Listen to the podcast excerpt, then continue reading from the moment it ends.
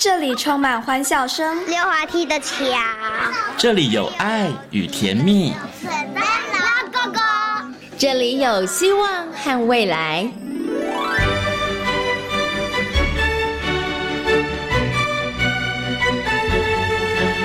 遇见幸福幼儿园，遇见幸福幼，遇见幸福幼，遇见幸福幼儿园。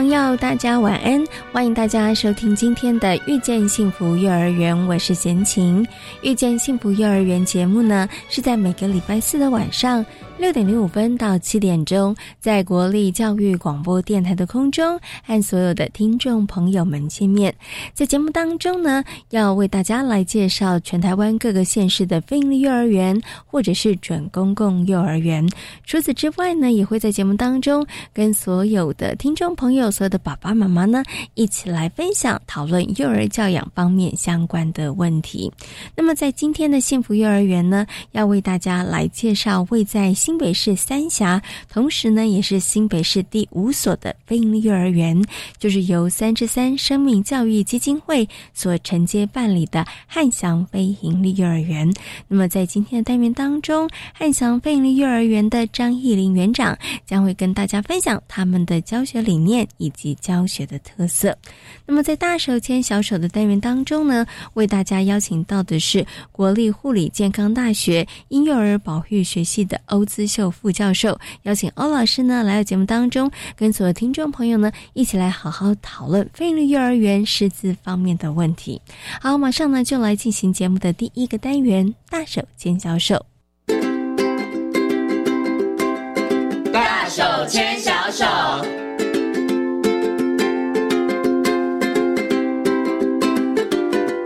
是教育广播电台，您现在所收听到的节目呢是遇见幸福幼儿园，我是贤琴。接下来呢，在节目当中要进行的单元呢是大手牵小手的单元。那么在今天单元当中，很高兴的为大家邀请到国立台北护理健康大学婴幼儿保育系的副教授欧姿秀老师呢来到节目当中哦。今天呢，欧老师要跟大家呢好好来讨论呢的这个问题，相信很多的爸爸妈妈也很关切了，因为呢孩子送到幼儿园当中呢，真的跟孩子密切相处的就是老师哦。所以呢，今天呢，要跟大家好好来分享呢，讨论这个幼儿园的师资方面的问题。首先呢，先跟欧老师问声好，Hello，欧老师您好。先听好，各位听众朋友，大家好。嗯，其实呢，幼儿园的老师呢，真的就是孩子进入到幼儿园当中相处最密切的人哈，所以爸爸妈妈呢也会很关心老师到底好不好哈，因为呢，这好像跟孩子在幼儿园的这个可能适不适应有很大的关系哈。那其实呢，我们之前呢在节目当中有提到了，就是呢，政府为了要推动这个幼教公共化，所以呢，我们近几年大家一定也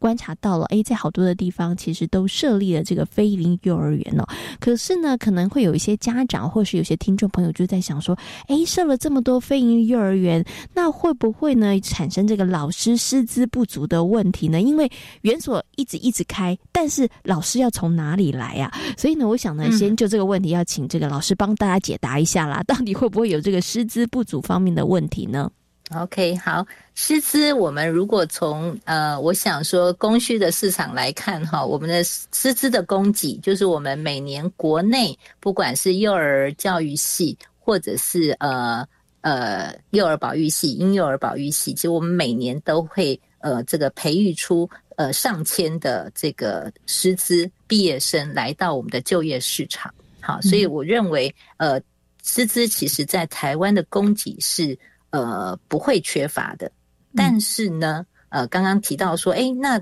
我们的。呃，现在需求也增加了嘛，哈，因为不只是呃这个呃刚刚提到非利幼儿园，其实大量的增加，好，那呃我们早期其实，在民国呃六十几年的这个时候，哦，很早以前哦，当时我们其实因为呃整个经济蓬勃，我们很多家长就是开始有双薪的呃到外面工作的一个需要，那我们家里就孩子要送出来，当时也有一段时间，其实呃就很多的私立幼儿园其实就应运而生。那也是会需要很多的老师，好，所以好像那个时候其实也发生有类似的状况，而且早期的时候我们还没有这么多师培的机构提供老师，再加上我们其实长期以来，其实在呃呃我们的幼教的工作职场上面，常常有一个我不知道家长们呃有没有注意到说叫做三高跟三低哈，就是它不是一个非常。好的或非常吸引人的这个幼教的职场哈，呃的工作的职场，例如呢，它是什么东西高呢？它责任很高嘛哈，是那个工作时间很长啊，工作压力很大哈，这个都叫做三高。那什么叫三低呢？就呃这个薪水很低哈，是这个 那个社会地位哈，好像也没有很高这样子哈。那这个呃这个大概就是呃我们的那个，然后呃保障。啊，其实也不太好，好，那发展性也没有很好。那我们会看到说，诶，他好像不是一个呃，有些家长就不见得会鼓励这个老师，呃，他的小孩这个投入到这个职场上面来。那我们过去虽然呃，慢慢的培育了很多的这个呃这个毕业生，其实他可能也会流失的。蛮严重，这在早期的时候常常发生，所以呃，我们也确实会看到有些过去有些私立的幼儿园也会抱怨说，哇，我们哈好像对没有错，很多的毕业生，但是哈，其实真正会留到现场的人并不够多，是，啊那这个确实是过去师资不足的现象。那刚刚您也提到说，哎，我们的家长们其实很棒哦，会注意到说，我们的如果我们关心孩子的教保品质，其实师资呃。确实也是我们的家长很重要的考量之一，而且我们现在有的家长已经很厉害了，他去呃选择幼儿园的时候，他也会问一下说：“哎，你的师资啊，其实他的学历是怎么样？他要从哪里毕业的？然后他的工作经验或者他的教学理念是什么？”显然，我们的家长跟呃很多研究呈现出来一样哈，大家都发现到说，其实影响。教保品质有很重要的一个因素是我们的师资，他需要有一个专业的训练，他甚至要有好的这个理念跟态度来从事他的工作。哈，那事实上这样的训练在台湾的呃。幼保系啊，或者是幼教系里头，也都是我们培育的一个目标哈。甚至我们前几年呢，因为国内的呃就业环境不太好，就是说虽然很多人在找老师，但是他薪资待遇不好，他工作非常的呃劳累哈，那人力不足哈，所以我们很多人他可能念完之后，即使喜爱这个工作，他要不呢就是努力的去考公立幼儿园，因为公立幼儿园的工作条件比较好，或者呢他只好这个到国外。去，我们已经是台湾是幼教人才输出，呃，大中到新加坡，近年也到香港，到中国大陆，呃，我们会到那个呃呃欧美国家去，哈，其实都有这个输出的一个现象。那嗯，因为我们的非尼幼儿园开始呃这个大量的设置的情况之下，呃，我们也很高兴的看到说，哎，开始这样子的呃师资有回流的一个现象，不管是说从国外回来了。或者是呃，我们看到毕业生其实他发现说，哎，在菲尼幼儿园提供的这个工作的职场，好像呃有一些明显的改善。例如说，他有定了一个薪资的呃这个基准表，这个薪资的基准表，甚至是跟我们公立幼儿园的呃所谓契约禁用教保人员是一样的，起薪呃第一级。呃，今年又开始又再调了一波，今年起薪已经来到了三万六，到三万七，嗯哼，这对大学的毕业的师资来讲，其实在这个幼教的就业市场上面，已经算是一个高薪了。嗯哼，好，我想，呃，菲尼幼儿园它虽然大量的增加，但是因为它同时提供了一个好的，不管是薪资或者包含说它提供的人力的配置。呃，比较充裕，诶，甚至包含说，诶，他其实有呃一个非常强调他的专业的呃发展跟专业的自主这样的一个工作条件之下，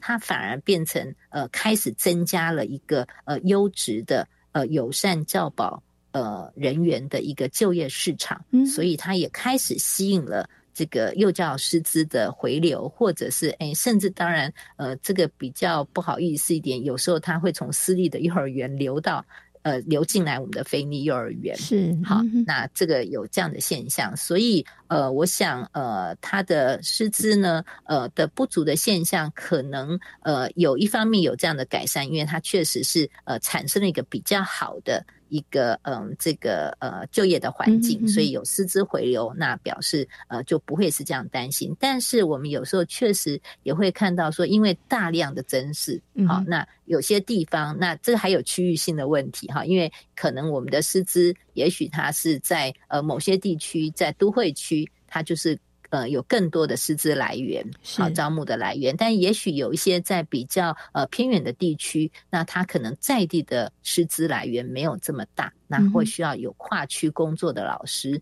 的一个招募的状况。所以，我想这个问题其实呃呃，虽然当听起来有点复杂哈，但我个人是朝比较乐观的呃方向来看，就是因为当他的职场变好的时候，那他其实就更有好的条件吸引。呃，我们更多甚至更优质的师资投入到我们的呃非利幼儿园的服务上面，那也应该对于家长所关心的非利幼儿园提供的教保服务的品质就会更有保障。嗯，OK。老师提到这个研习的资源啊，这些部分上面的时候，我就想要请老师，呃，欧老师再跟大家谈一下，因为为什么那个呃非营利幼儿园的老师，他们其实会特别特别的辛苦哈？除了是在照顾呃孩子这个部分之外哦，其实我觉得非营幼儿园老师还有一个特色，就是他们其实是没有固定的教材，所以呢，他们所有的课程内容。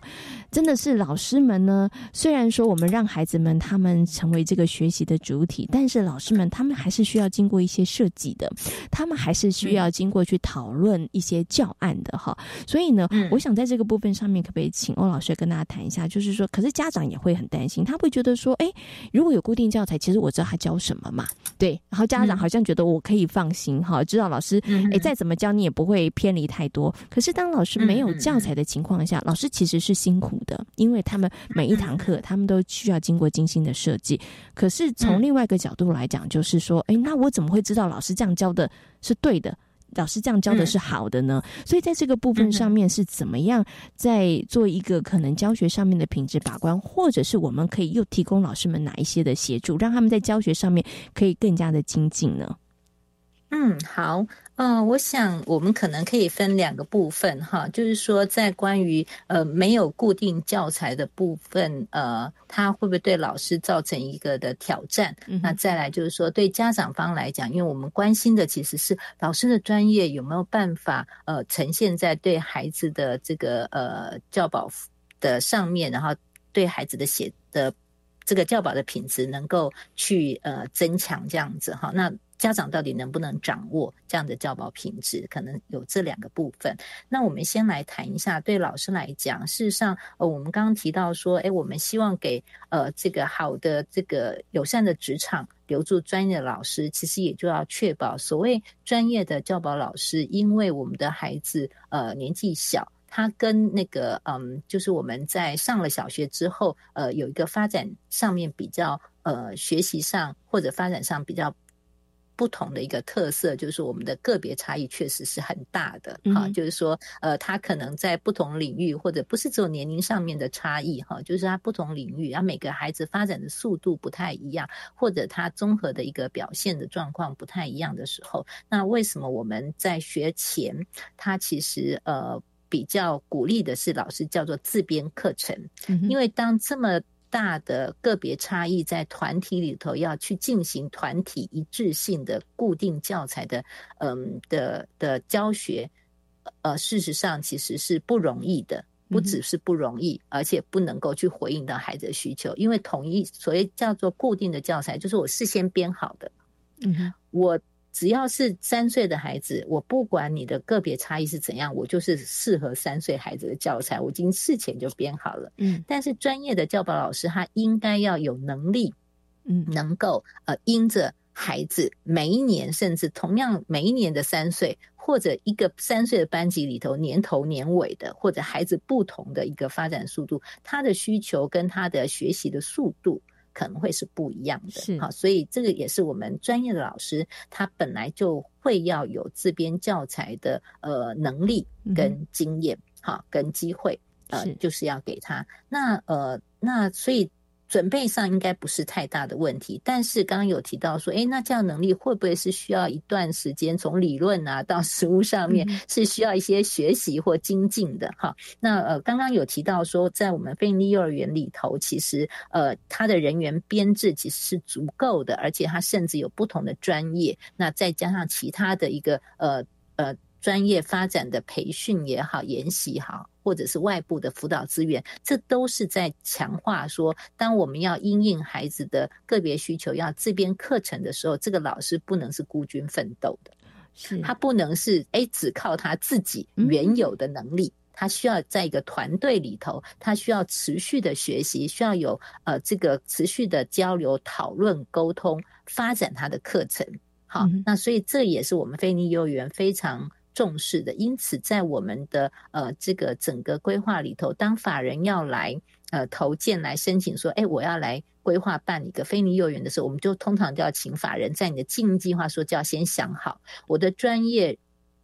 人力我要如何的聘任？我甚至进来我要如何的发展？第一年我要做些什么样的培训？第二年要做什么？第三年、第四年，然后我如何来确保经过考核来确保老师能够达到这样子的一个专业知能的态度也好，或能力也好，好，这是他事情就要规划。甚至我们过去应该先行在这个呃节目里头也曾经提到说，我们的菲尼幼儿园是有定期的，不管是到园检查或绩效考评，是里头。的项目上面，其实也有针对这边有没有落实去做到。比如说，我们会在绩效考评的时候，每年这个委员外聘的委员会来看看这个费尼幼儿园有没有把我们编列的给老师的这些呃，不管是在职进修、人力资源的各种的呃资源或者规划计划有没有落实。好，所以是有人会去看看，说，哎，不是他只有规划，所以呃，他是要真正去执行，然后也要看看他成效如何，有没有用在呃，我们看到他们经过这些培训，经过这些学习，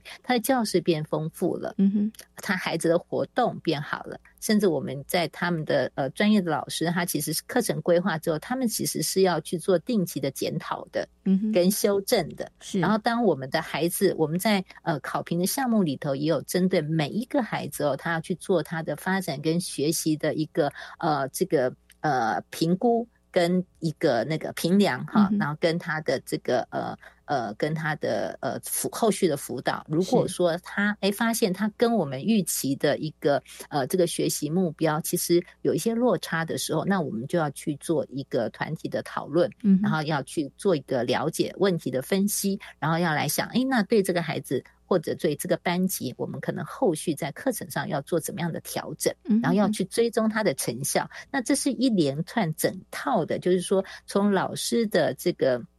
呃，这个能力呃，跟进来之后，我们持续的培养，而且我们要看他的成效是要落实在孩子的学习进步上面的。好，那我想这个是一个部分，关于说呃自编教材好像呃，其实我们好像不能够掌握，但是其实在专业上，它本来就是呃是一个反而是对孩子。比较好，比较好的一种模式。那问题就来了，刚刚提到说，那我们家长来选择非尼幼儿园，我们就是在乎孩子有没有得到好的教保品质。那你的课程看起来好像很克制化，哈，就是 为每个孩子去设计啊。然后，但是他你又没有说，哎，有没有使用这么多的部本啊？哈，那我如何能够了解？呃，你们这么优质的老师，这么好的环境，那我的孩子到底学到什么？好，那所以呃，我不知道。家长们，如果在非利幼儿园，应该你们会有一个经验，每一年你都会收到一个家长满意度问卷调查。其实你会有机会去表达你对这个孩子在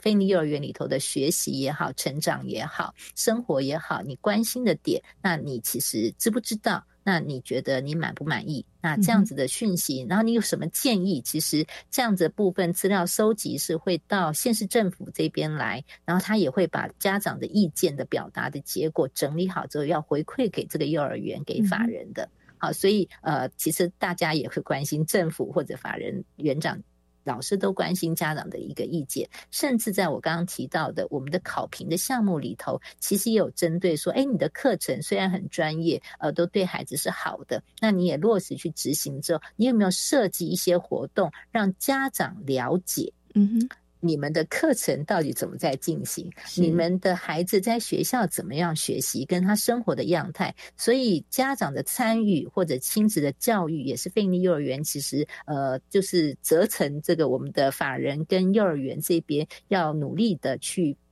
啊去执行的一个部分。不要让老师花了很多，说实在话，老师拍照啊，或者是老师写很多的个别的记录给家长哈，其实他可能会耗。费老师非常多的时间，好，那有时候会不会有一些不那么真实？也有可能哦，因为我就是为了要制造一些，哎，可能孩子本来很专心在做一个活动，等一下，等一下，一定要拍个照片传回去，上传给家长看，所以我就要请孩子呃定格一下，或者要重播一下，哈，那可能反而打断了孩子的学习，不如我们就让家长很大方的邀请家长进来。实际看看孩子真实每天的学习生活的状况，我想这是很多费力幼儿园会让家长了解看到孩子真实的学习。就是说，我们并不是要呃，只是提供给家长一个说，哎，数据。那我们希望能够表达呈现孩子真的会做什么，而且他学习的历程是如何，他遇到了什么困难，而他又。用了什么方法去解决这个问题？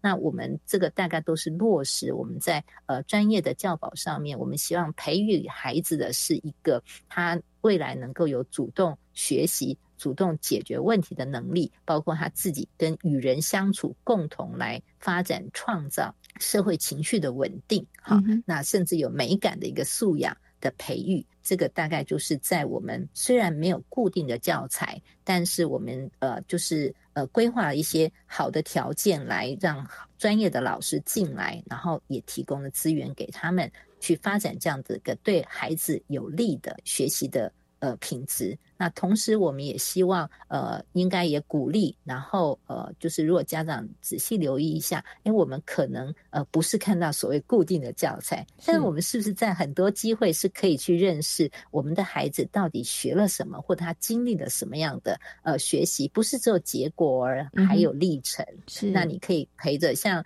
我就记得有的家长他开始注意到，哦，原来这个孩子看起来平常很急躁，但是原来他在学习区的。里头对他有兴趣的一个东西，他其实可以花一个礼拜去把它完成，或者是一个月还在那边想说我要再解决我这个呃我这个呃呃我我关心的事情，哎，我要帮这个小鸟啊呃这个创造一个它我那要把小鸟吸引到我们的那个。呃，校园里头来，那我其实该做些什么事情？我要了解他的习惯呐，好，我要做很多事情，所以可能他的学习就是会更生活化，更呃连续性，是那甚至更有主动性。那我想这大概都是在没有固定教材之下，反而他能够呃呈现更多适合孩子，而且把学习的主权呃。回到孩子身上，然后老师去引导他，而创造了，然后也创造这样的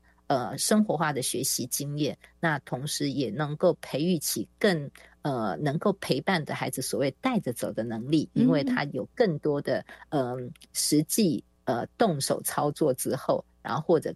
配合他的兴趣，呃，能够引发出他更多的一个呃呃主动求知的一个这样子的一个动机。那这个我想可能是更宝贵的。嗯，OK，所以刚刚呢，欧老师跟大家说明之后，其实真的是经过这个环环相扣的设计跟规划，所以家长真的是不用太担心哈。那而且呢，我们今天跟大家谈到这个菲林幼儿园的这个师资师资上面的问题，我发现其实呢，能够在菲林幼儿园面教学的这些老师们，算也蛮幸福的耶，因为其实他们不是孤军奋战，他们真的是打群体仗啊，而且其实是强而有力的这个支援哦，让他们真的可以在这个幼教的教育现场上面。把他们的专业好好的发挥哦。是，所以我想，如果说如果家长们关心这个部分，我想家长能做的就是说，哎，当有机会的时候，真的要呃安排出一些时间哈，多呃进出我们的菲尼幼儿园，嗯，然后不管是支持老师，呃回应老师的邀请，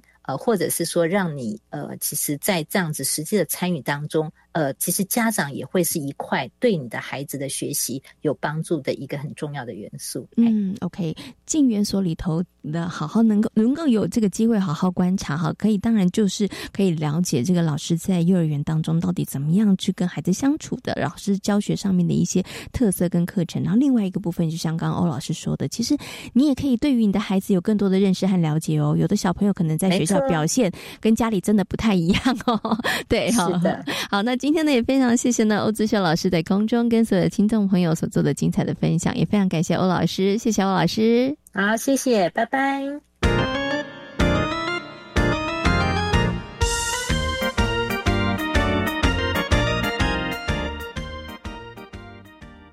我是吕军医师。接种 COVID-19 疫苗是预防感染、避免重症最有效的方法。接种后，请在现场观察十五分钟。如果曾因接种疫苗发生急性过敏反应，则要在现场观察三十分钟。接种后如有持续发烧超过四十八小时、严重过敏反应，或接种后二十八天内出现持续性头痛、呼吸困难、下肢肿痛或皮肤有出血点等，请立即就医，并告知曾接种 COVID-19 疫苗。有政府，请安心。以上广告由行政院与机关署提供。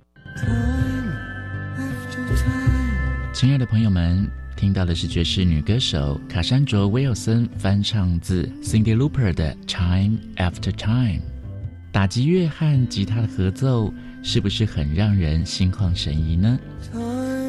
我是白天，欢迎每周五晚上十一点准时收听教育电台。爵士午夜场，让您爱上爵士乐的一百种风情。爸爸，赶快一起来读书了啦！好，我马上来哦。哎，我跟你讲，我书架上合适的书跟小孩都读完了，该怎么办呢？我告诉你，教育部有很多亲子共读手册，放在国民中小学新生阅读推广计划的网站，欢迎随时下载，保证好书读不完。为爱阅读亲子共读手册，今年特别制作有声电子书，鼓励更多家长和孩子一起加入阅读行列，成为爱书人。以上广告由教育部提供。大家好，我们是台湾弦乐团，我们都在教育广播电台。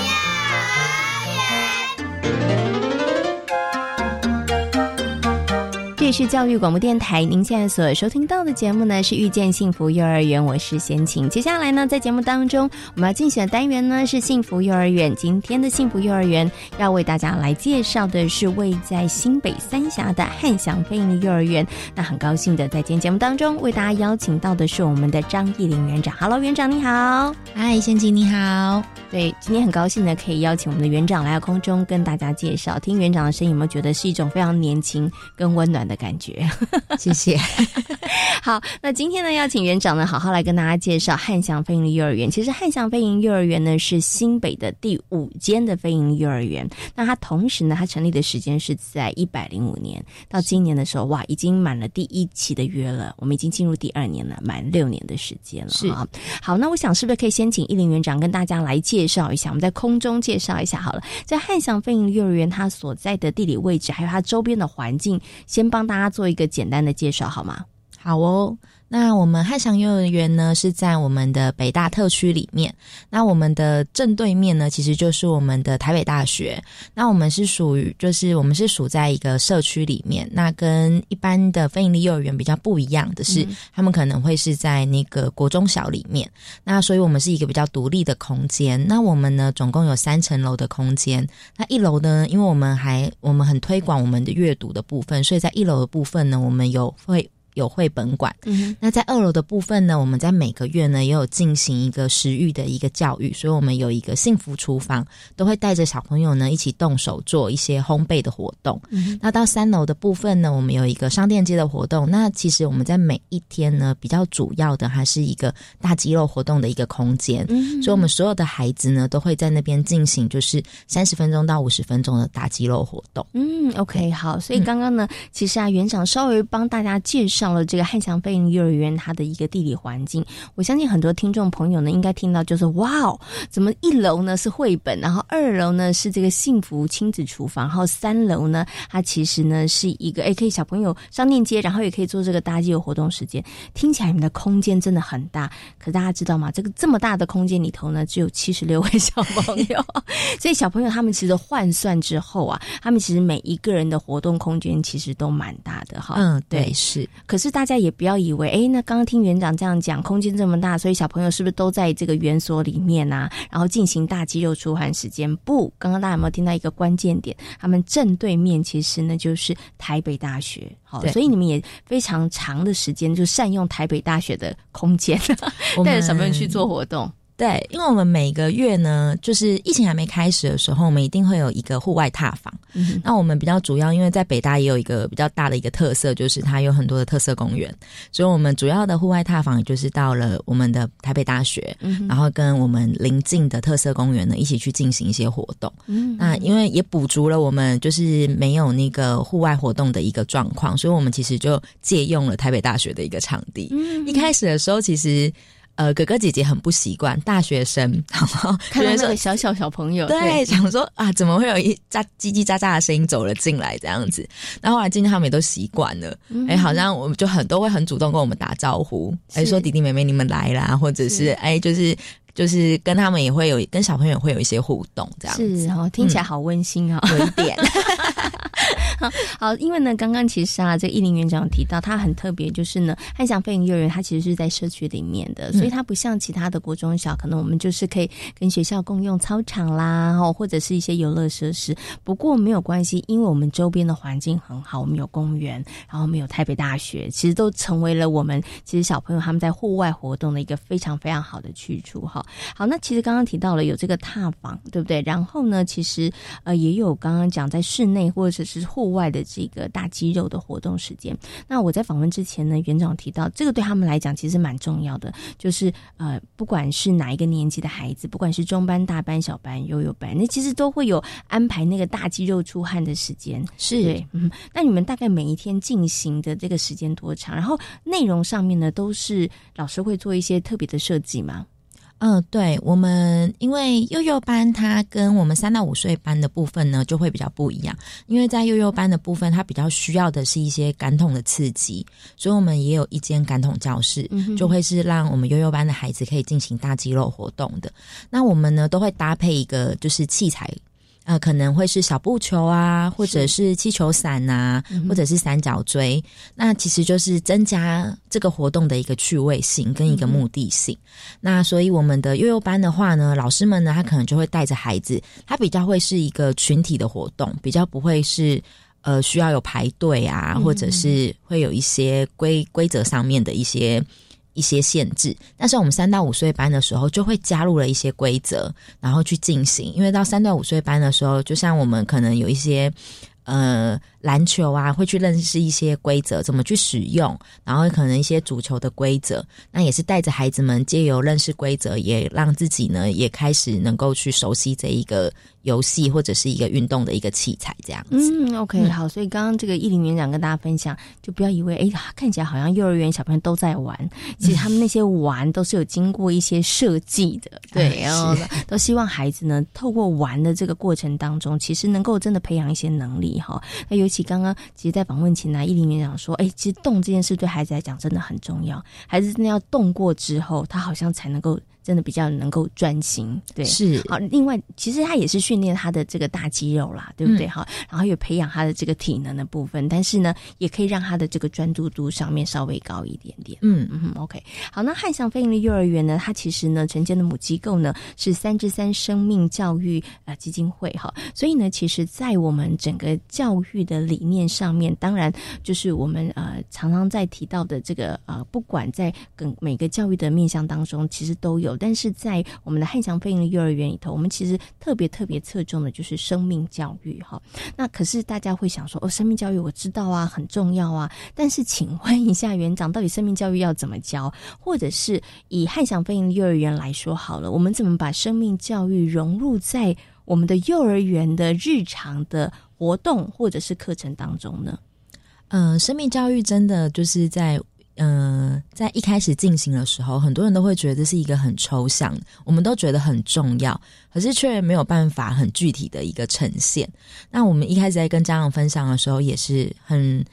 就是这生命教育真的都是要透过生命当中跟所有的活动里面一点一滴呢去累积，它等到那个种子慢慢的萌芽的时候，你才会看到那个效果。那所以呃，我们在嗯我们的主我们学校的一个理念呢，有趣有爱有梦，这是一个最重要的一个理念。其实就是期待孩子们在一个有趣的环境里面去进行，然后呢，在一个有爱的环境中去成长，然后到。到了一个有梦的时候，他会去相信自己能够去做得到。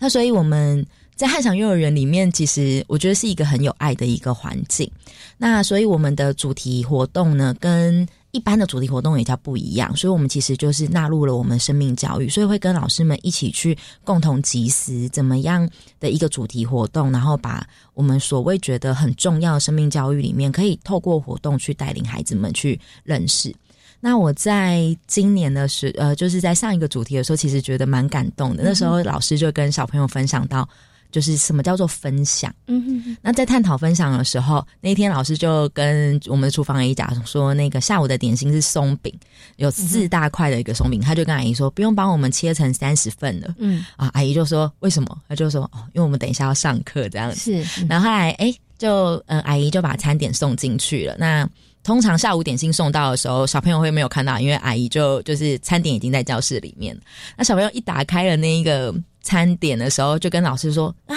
阿姨今天没有来吗？嗯，怎么阿姨没有帮我们切？”对。然后所以那时候老师就跟小朋友分享说：“对啊，那阿姨就是工作很辛苦啊。那你们大家一起想想看啊，就是我们现在只有四大块，可是我们有三十个小朋友，我们要怎么去做分享？嗯哼。那觉得很感动的是，是呃小朋友嗯。”就有小朋友说，就是在讨论说要怎么分。那老师又抛出了一个问题，说：“那我们只有给部分的人吃吗？是今天有表现很好的人吃就好了吗？”嗯，就有小朋友说：“不行不行，这样很不公平。”那我原本以为会延续着不公平的这个题目，哦，没有，就有另外的小朋友说：“因为没有吃到的人会很难过。”是，那就探讨了一个心情，然后。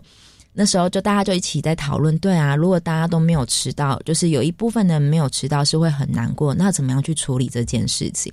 那后来，嗯，就他们就一起协商了，然后怎么样把那四大块，然后切成就是三十份，然后可能还有多，然后要再怎么去进行分享。嗯，那跟大家分享这样子的一个活动的时候，其实比较主要是要跟大家一起分享，是我们在一个生命教育的一个活动的时候，可能它并不是。很需要有很多的题材，或者是很多的准备，因为它就纳入在我们的生活当中，所以可能在生活当中的时候，其实孩子们是更有感受的。哎，我怎么样去做一个分享？我怎么样去顾及到别人的心情？那我怎么样把我觉得好的东西，然后去跟他们一起，跟所有我觉得的好朋友，然后去做到一个把快乐分享给别人这样子。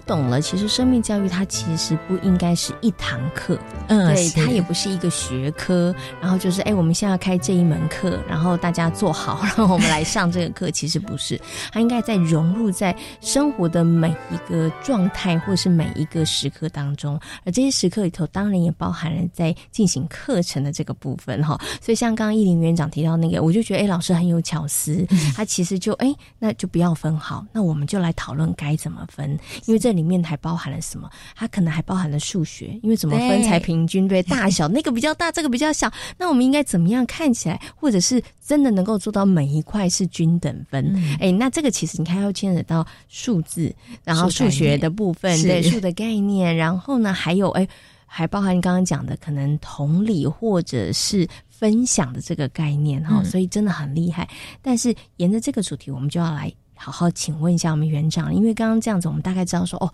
所以生命教育它其实就是分散在只要孩子进入到了汉翔飞利幼儿园，其实可能你就要时时刻刻感受，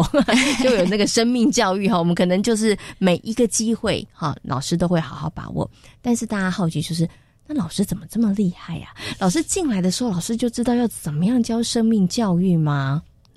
嗯，我觉得这个是。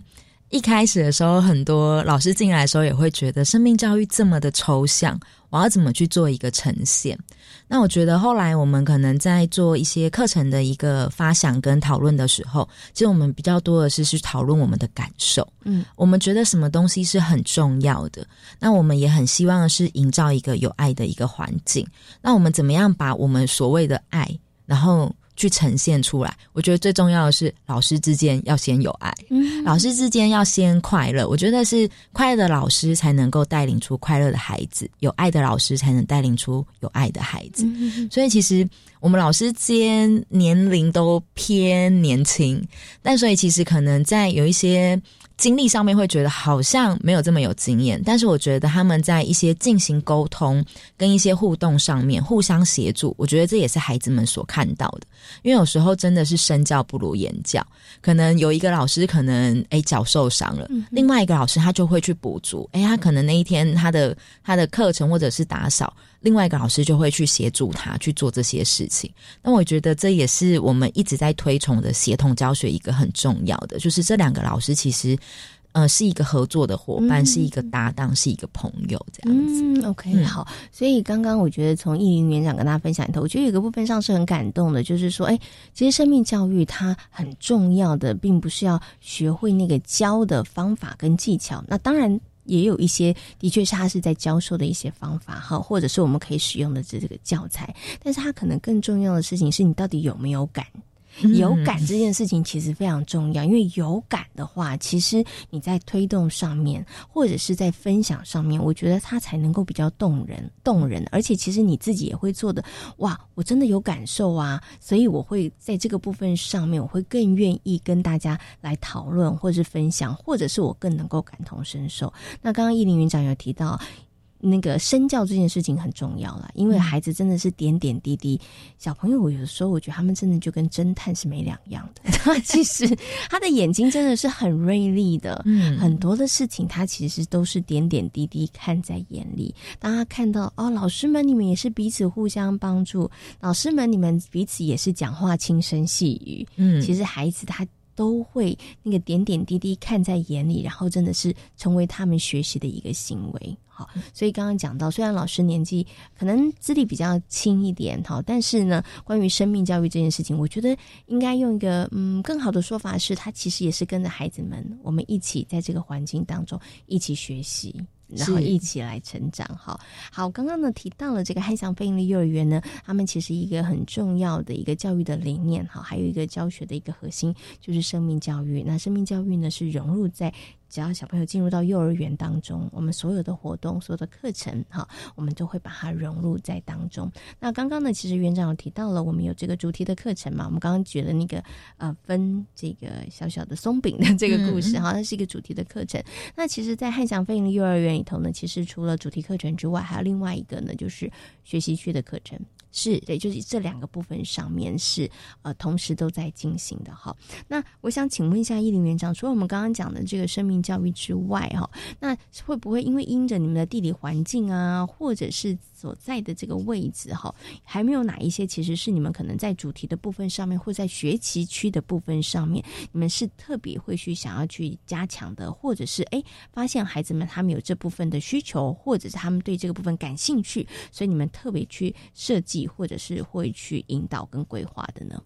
嗯，因为以我们生命教育的部分呢，第一个概念就会是人与自己，然后会再进行人与他人，再就是人与社会跟人与环境。那我们其实就是也是搭配着这样子的一个概念去进行一个主头主题的一个走向。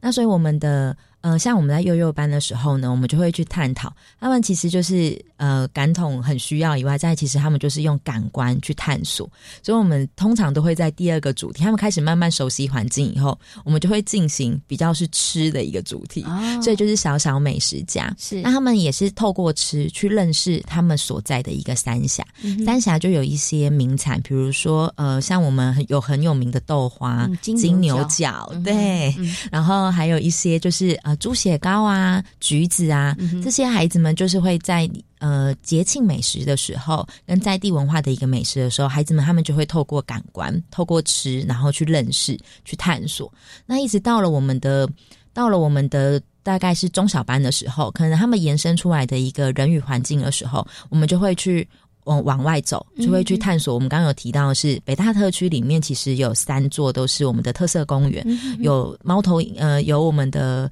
猫头鹰的公园啊，有独角仙的公园，有海洋公园。那他们就是虽然也是不同的主题，那他们去探索的时候，就会发现说，哦，每一个公园它为什么有一些不一样的？那可能为什么会有共融的设施？然后去做一个探究。然后也去认识我们自己所居住的一个北大。那到了大班的时候呢，我们就更就是那个范围就更大，我们就会认识到了我们三峡比较呃比三峡的文化，所以可能就会认识到我们的李梅树爷爷。嗯，对，然后会到了清水的那个祖师庙。祖师庙里面去看看，哎，雕刻到底是什么？嗯，然后去看看祖师那个李梅树明爷爷所画的一个画。嗯哼那再来的话呢，我们就是三峡有一个很特别的一个，就是蓝染。对对，那所以像我们在今年就发现，在三峡这么多文化里面，孩子们最有兴趣的是蓝染。嗯，那后来我们就邀请了我们差角国小的一个，就是呃蓝染达人，那他就到我们学校来分享，就跟我们分享什么叫做植物染。嗯，那植物染它。跟我们一般呃衣服上面的染剂有什么样子的不一样？跟化学染有什么样的不同？所以就开始认识了一些植物啊。然后一开始的时候要证明植物染是天然的，可以吃的。所以我们第一个活动是染蛋啊，他们就染了蛋以后真的可以食用。然后那天也很开心，因为其实就跟我们烘焙活动很很相似。哎，也是学习，就是在这大自然里面，然后有就是对这些。天然的资源，然后很感恩这样子。然后接下来第二个活动呢，它就是带人带领我们去认识，比如说在蓝染里面呢，要怎有绑的技巧，呃，有绑染啊、蜡染啊这些的差异在哪里？那也是透过植物染达人跟孩子们去一起去做一个介绍。那在最后呢，我们又进行了一个敲拓染。那在这一整个。听起来好像很快的一个活动，那其实我们也进行了三个月。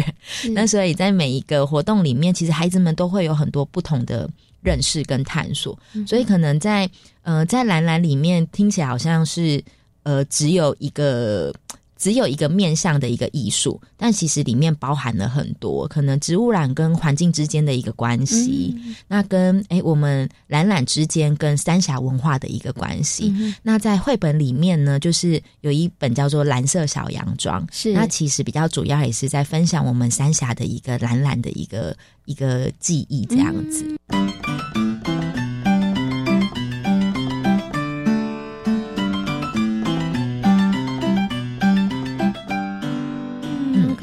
所以刚刚园长跟大家分享，看从这个幼幼班开始，等于是说我们幼幼班，然后呢小班、中班到大班的小朋友，其实我们的这个课程规划系列里头，它其实我觉得是环环相扣的，也就是随着孩子的他们的不同的年龄的发展，然后带着他们可能先从认识自己，然后再来认识呃自己跟他人，然后再来就是认识我们的这个整个的环境，对不对哈？然后就带着孩子们走出去，然后开始做不同的尝试哈。哇，我觉得那个课程的内容。非常常的精彩，而且小朋友应该都觉得很好玩呐，每天好像都是在玩游戏当中，对不对？是 上课是非常非常愉快一件事情。不过呢，我们前面呢要拉回到前面呢，其实刚刚园长有提到了，在这个汉翔飞行幼儿园它很特别，呃，在其他园里头也不容易看到，其他园里头可能就是一个角落叫做烹饪区，但是呢，在这个汉翔飞行幼儿园有一个二楼一整层，好像幸福厨房，对不对？哈。然后刚刚其实园长有提到，你看小小班，我们就先从幼幼班先从哎吃开始，对不对？有兴趣，然后我们前面也有提到了，其实每一个月每一个礼拜。啊，每个月每个月都有一次这个哎，幸福厨房都是烹饪哈。那园长在访问前有跟贤宁说，哎，其实这也是生命教育当中的一环哈。是对。那这个部分上面呢，我想呢，就请我们的园长，我们再稍微再做一点的这个延伸的说明，好不好？嗯嗯。我们幸福厨房除了我们每一个月会进行一次比较全员性的一个活动，那再来其实老师们也会配合在主题里面，可能就像我们刚刚分享到有吃的主题的时候，蓝染蛋，哎，对，它其实就会在那个地方所进行。那我们就是在每一个月的一个这个活动，其实就带领孩子们他们一起去动手做。那一开始的时候，家长都会觉得说：“真的吗？今天这个蛋糕真的是他们做的吗？”是。那还是说，哎，是不是有半成品？那所以我们都很欢迎家长一起进来。那家长一起进来的时候，会发现哦，是真的从面粉开始。那其实带着他们一起去认识他们这些食材，然后学习感恩，因为每一个食材的背后，我们所看到可能就从呃稻田开始啊，可能从农场开始啊，一杯牛奶可能从农场开始，从牛开始。那所以其实都有很多背。背后的人的努力，才能有我们现在就是呃，在我们桌上所呈现的一个食材。那我们也会跟孩，就是带着孩子们一起去分享这样的一件事情。嗯，那所以我们在每个月的时候，就是真的是从呃每一个步骤，不管它是幼幼班，还不管它是大班，我们就是从面粉开始，然后呃进行呃。可能开始搅和啊，或者是搅拌啊，然后一直到最后送进烤箱，那到最后拿到成品，他们就是所获得的那个成就感，也是相信自己哦，我可以做到这件事情。嗯，对，所以这也是希望能够带领孩子们能够有自信的去完成一件事情。那在这个。就是能够完成这件事情的背后，有很多人的协助跟帮忙，也希望他们能够看到这感恩的这一面。这样哦，你看，是它又是一个结合了生命教育的一个课程，它也是一个活动。而在这个，因为它是课程，因为课程里面，它其实真的培养了孩子很多的能力。对孩子要怎么样有成就感，他。就是你，我是一个完成的作品之外，其实，在那过程当中，他会看到，哎，其实我可以打蛋哦，嗯，然后其实我可以把面粉，呃，面粉把它搅匀哦，对不对？然后我可以把它铺平哦，那这些其实也。包含了孩子他们可能很多的精细的动作，对，然后这些部分上面的一个训练，他们才可以把这件事情做好，对，然后最后会有个成品，然后会有成就感，哈，好，所以呢，其实，在汉翔飞鹰幼儿园，我应该这么说，他应该是处处都是学习，然后呢，其实不管是园长跟老师，其实都花了非常多的心血，其实真的把握住孩子进入到园里头的每一个，哎，真的是分分秒秒，哈，不在课程里头，也许下课之后，我觉得。每一个都是孩子们他们可以学习的一个好的机会。最后呢，想请这个一林园长跟大家来分享一下哦，就是汉翔飞行幼儿园呢，从一百零五年成立到现在，已经满六年的时间了，对，我们要跨入第七年了。那这些时间下来，然后觉得我们接下来的课程啊，或者是我们还有哪一些部分上面是我们想要再继续精进的，或是加强的呢？嗯，我们在未来的话呢，因为其实刚刚有提到，就是我们其实是主题跟学习区其实是并进的，那所以我们在呃学习区里面呢，我们也是就会都是延续着我们主题的一个活动。那可能就像刚刚我们有提到的，比如说孩子们可能对于懒懒比较有兴趣的时候，我们的科学区里面，他可能就会开始有一些染剂呀，是，然后去延伸，让孩子们能够去。在探索这样子，所以其实我们很期望我们，因为呃，学习区跟主题并进这个模式其实是很蛮有困难度的。那我们老师们呢，其实，在这一块呢，也都就是在延期上面呢，我们在上课的时候，其实老师们都很精进。那我们也希望我们在未来能够把学习区跟主题呢，能够在更加的一个融合，让学习区可能不是只有我们就是呃。只有一般，对对对对对。然后它能够在延伸我们的主题，不要让我们这两个这两个活动在进行的时候，好像主题是主题，学习区是学习区，好像没有任何的一个关系。那会希望借由一个融合，那也可以让主题呢更有深度，让我们的学习区呢也透过主题呢更有广度。希望这两个能够并进的时候呢，那。因为我们也是希望孩子们在学习，就是在玩当中去学习到一些更多的一个能力。那老师们也是借着陪着孩子们一起去成长，然后去将这些情境。情境布置好以后呢，也是让老师有更深的一个学习在。嗯，OK，好，所以其实真的学习区跟主题区，它要能够做一个非常完美的搭配，它其实真的不是一件容易的事情，它需要非常多的巧思，然后它其实也真的要老师们很棒的一个引导的这个能力哈。对，但是呢，刚刚其实依林园长提到，哎，其实老师们都有这样的企图，那希望我们其实可以融合的更好，让孩子的学习不管是广度跟深度，它其实都可以加深哈。好，那今天呢也非常谢谢汉翔飞鹰幼儿园的张艺林园长在空中跟所有听众朋友所做的精彩的分享，感谢您，谢谢，谢谢。